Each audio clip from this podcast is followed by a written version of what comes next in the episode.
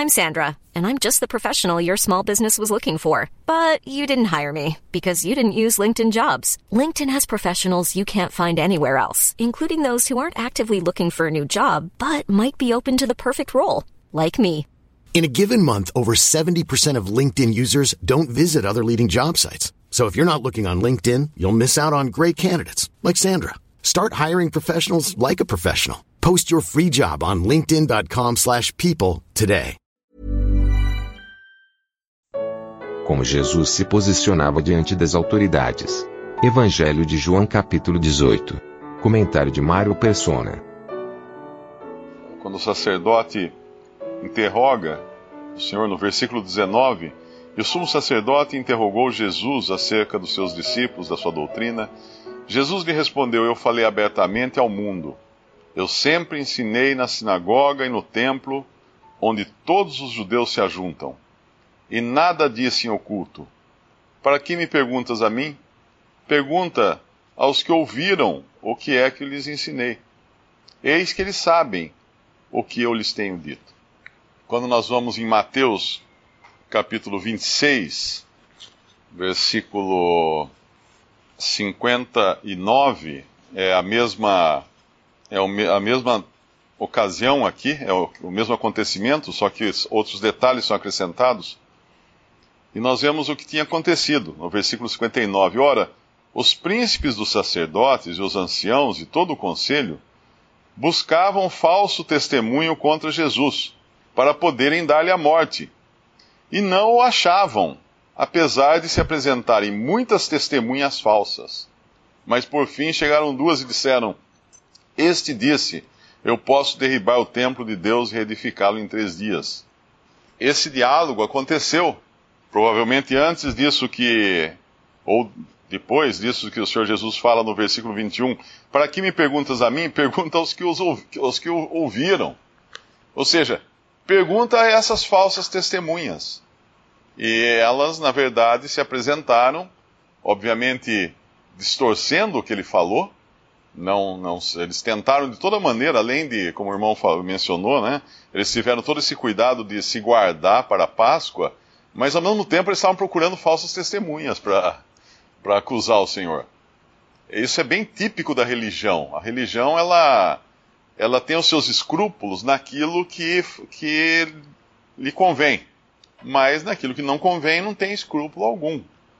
Nós, quando a gente lê as histórias da Inquisição, por exemplo, nós vemos as pessoas sendo condenadas assim sem qualquer fundamento, sem qualquer justiça, sem qualquer acusação sólida.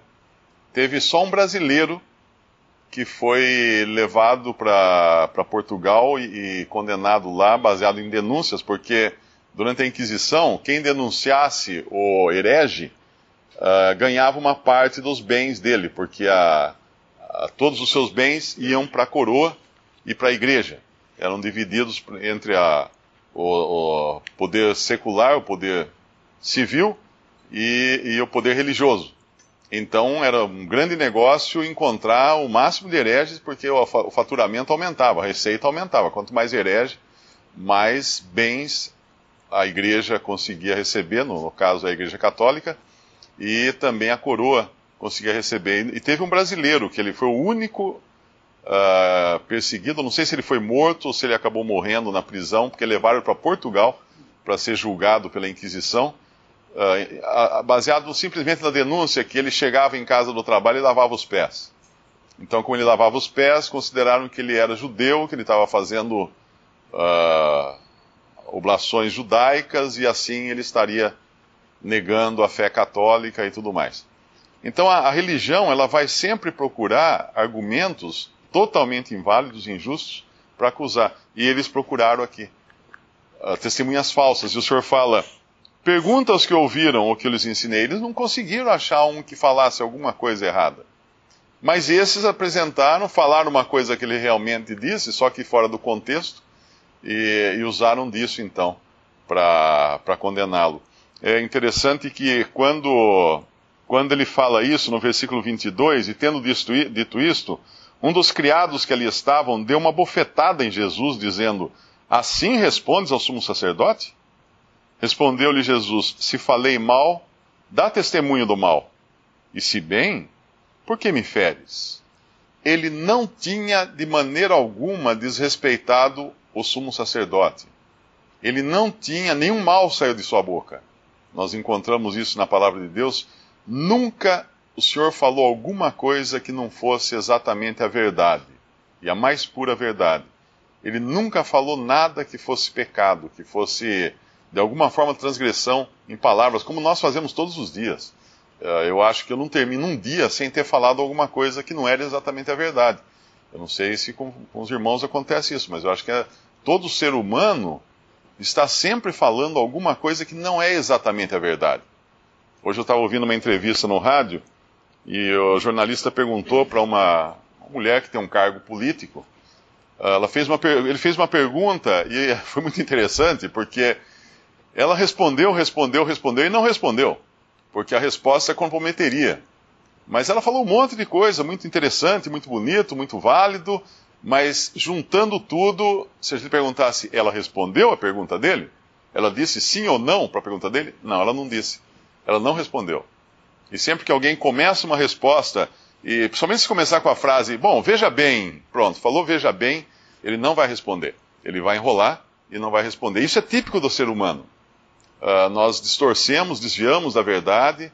Uh, nós vamos ver da, mais para frente Pilatos usar disso. Mas aqui neste ponto, quando o Senhor Jesus é ferido e ele responde, ele não comete qualquer pecado ele jamais, pensa assim, uma pessoa que jamais precisou voltar atrás e falar assim, uh, desculpa. Ele nunca precisou pedir desculpas, o Senhor. Nunca. Jamais, uma pessoa jamais precisava, não que nunca tenha pedido desculpa porque nunca se desculpou. Não, uma pessoa que nunca precisou pedir desculpas, porque ele não tinha pecado, a sua vida era perfeita, as suas palavras eram perfeitas, tudo que ele fazia era perfeito tudo, absolutamente tudo. Mas quando nós encontramos um homem que é um dos cristãos que é mais, dos mais conceituados, né, mesmo no, do ponto de vista de Deus, aquele que era o maior dos pecadores, mas que Deus usou ele justamente para trazer as mais preciosas verdades a respeito da salvação pela fé, também a respeito do corpo de Cristo, e esse é Paulo, lá em Atos capítulo 23, nós vemos Paulo numa situação muito semelhante a essa do Senhor. E aí a gente vê bem o contraste entre o Senhor, o homem perfeito, porque Deus e homem, sem pecado, sem a possibilidade de pecar, sem a possibilidade de cair em qualquer tentação, sem ter qualquer resposta às tentações. E aqui nós vemos Paulo, um homem como qualquer um de nós, um homem sujeito às mesmas paixões, como era Elias e como era qualquer um desses uh, santos da, da, da palavra de Deus capítulo 23 de Atos, e pondo Paulo os olhos no conselho, disse: Varões e irmãos, até o dia de hoje tenho andado diante de Deus com toda a boa consciência. Mas o sumo sacerdote Ananias mandou aos que estavam junto dele que o ferissem na boca, deram um tapa na boca de Paulo, ou um soco. Né? Não, não diz aqui o que era, mas feriram Paulo na boca. Então Paulo lhe disse: Deus te ferirá, parede branqueada. Tu estás aqui assentado para julgar-me conforme a lei, e contra a lei me mandas ferir? Aqui o sangue subiu na cabeça de Paulo. E o que acontece então? E os que ali estavam disseram: Injurias o sumo sacerdote de Deus? E Paulo disse: Não sabia, irmãos, que era o sumo sacerdote, porque está escrito: Não dirás mal do príncipe do teu povo. Paulo tem que se retratar porque ele é um homem falível, ele é um homem imperfeito, e ele realmente havia transgredido um, um dos preceitos da lei, que era jamais falar mal de um príncipe do povo. Por mais errado que estivesse o príncipe, ele não podia se dirigir a um príncipe de maneira uh, agressiva daquele jeito, de, man de maneira uh, falando mal do, do príncipe. No, mas aí logo em seguida, nós vemos Paulo agora usando um outro estratagema, porque ele é um homem. E Paulo, sabendo que uma parte era de saduceus e outra de fariseus, clamou no conselho: Varões e irmãos, eu sou fariseu, filho de fariseu, no tocante à esperança e ressurreição dos mortos, sou julgado. E havendo dito isto, houve dissensão entre os fariseus e saduceus, e a multidão se, se dividiu, porque os saduceus dizem que não há ressurreição, nem anjo, nem espírito, mas os fariseus reconhecem uma e outra coisa. E originou-se um grande clamor, e levantando-se os escribas, etc., contendiam. Uh, aqui a gente vê novamente uh, Paulo usando de, de, de, uma forma humana de, de, tratar a situação. É importante quando, quando nós lermos o livro de Atos, nós entendemos que nem tudo o que os, os primeiros cristãos faziam ali estavam, estava correto. Eles também cometiam erros. Eles também tinham seus defeitos, suas falhas, por isso que chama chama-se Atos dos Apóstolos, né? Uh, são, são os atos, são as coisas que aconteciam. E a gente tem que discernir exatamente quando eles estavam agindo de maneira correta, quando não estavam agindo de maneira correta. Mas aqui, o Senhor, como em todas as situações e ocasiões, ele age de maneira corretíssima, né? Porque é Deus, ele é, ele é perfeito. É interessante também que esses mesmos judeus, né, que tinham tanto escrúpulo em se manter puros para não se contaminarem, para poder comer a Páscoa, e ao mesmo tempo estavam procurando testemunhas falsas, e ao mesmo tempo uh, criavam mentiras, né? Porque quando eles vão falar aqui para Pilatos, eles levantam a acusação que ele se diz rei dos judeus. E obviamente essa acusação fazia muito sentido para Pilatos, porque era uma acusação de rebelião, rebelião política, né? De, de querer tomar o poder. Ah, esse aí está dizendo que ele é rei. Como é, como é, que você fica aí, Pilatos? Como é que fica Herodes? Como é que fica essa turma toda? Ele está dizendo que ele é rei. Né? Mas entre eles, judeus, a questão não era o problema dele falar ou não que era rei dos judeus. O problema era o seguinte: que ele se fazia filho, ele se declarava filho de Deus, fazendo-se assim igual a Deus. Essa era a heresia que eles estavam julgando. Mas, obviamente, isso aí não faria muito sentido para Pilatos, mas fazia sentido dizer que ele, que ele se declarava rei. E ele, efetivamente, ele confirma isso. No capítulo 30, no versículo 33 de, de, de João 18, uh, ah, tornou, pois, a entrar Pilatos na audiência e chamou Jesus e disse-lhe, Tu és o rei dos judeus? Respondeu-lhe Jesus, Tu dizes isso de ti mesmo? Ou disseram-te outros de mim? E agora ele confirma, em seguida ele confirma que ele era rei.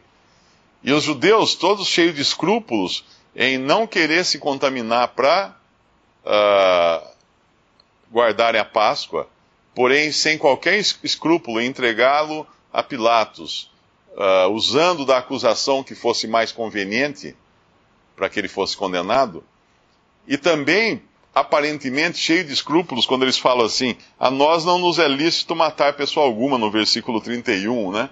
É, não era mesmo. Segundo a legislação da época, o único que podia condenar alguém à morte eram os romanos, porque eles eram os, os donos do país no momento, eles eram os invasores. Os judeus estavam sob o jugo, sob o domínio romano. Então a morte romana era a morte por crucificação, pelo, por crucifixo. A pessoa era pregada na cruz, essa era a condenação, essa era a cadeira elétrica dos romanos. Essa era a, a pena de morte romana era a crucificação. Mas a pena de morte judaica era o apedrejamento. Só que aqui eles não, não apedrejam Jesus. Eles não apedrejaram. Por quê? Eles vão apedrejar Estevão depois. Por que não apedrejaram Jesus? Uma, provavelmente porque ele era uma pessoa de destaque entre o povo. Todos o consideravam profeta. Eles não queriam também se envolver com isso, e muitas vezes na, no Evangelho nós vemos os judeus uh, terem esse certo cuidado de não matá-lo ou não persegui-lo abertamente, porque o povo poderia se voltar contra os, líderes judeus. E eles não queriam isso, eles queriam manter uma, uma certa política de relacionamento com eles. Mas, mas uma outra razão aqui é porque o Senhor tinha que morrer crucificado. E essa é uma questão importante no versículo 32, para que se cumprisse a palavra que Jesus tinha dito, significando de que morte havia de morrer. Isso porque mil anos antes, Davi tinha exclamado no Salmo 22: Traspassaram-me as mãos e meus pés. Ele tinha que morrer crucificado. E quando Davi falou isso, Davi nem imaginava que um dia Israel seria invadida pelos romanos. Os romanos nem existiam quando Davi falou isso. Não existia o Império Romano. No entanto, Deus determinou que essa seria a forma de morte do Messias: crucificação, pés, mãos traspassados, pregado no madeiro, Ele seria pregado no madeiro, levantado, como foi levantado, levantada a serpente no deserto, assim seria levantado o filho do homem. E no apedrejamento a pessoa não é levantada, ela fica no chão, caída, levando, levando pedrada, não tem, levanta numa haste, numa, num poste ou numa cruz. Então nós vemos a perfeição da Bíblia, da profecia bíblica, em se cumprir todas as coisas. Mesmo que os judeus quisessem apedrejá-lo, eles não iam conseguir. Se eles pegassem pedras e começassem a tirar no Senhor, não iam conseguir apedrejá-lo. Porque a profecia deixava muito claro que ele ia morrer crucificado. Visite respondi.com.br. Visite também 3minutos.net.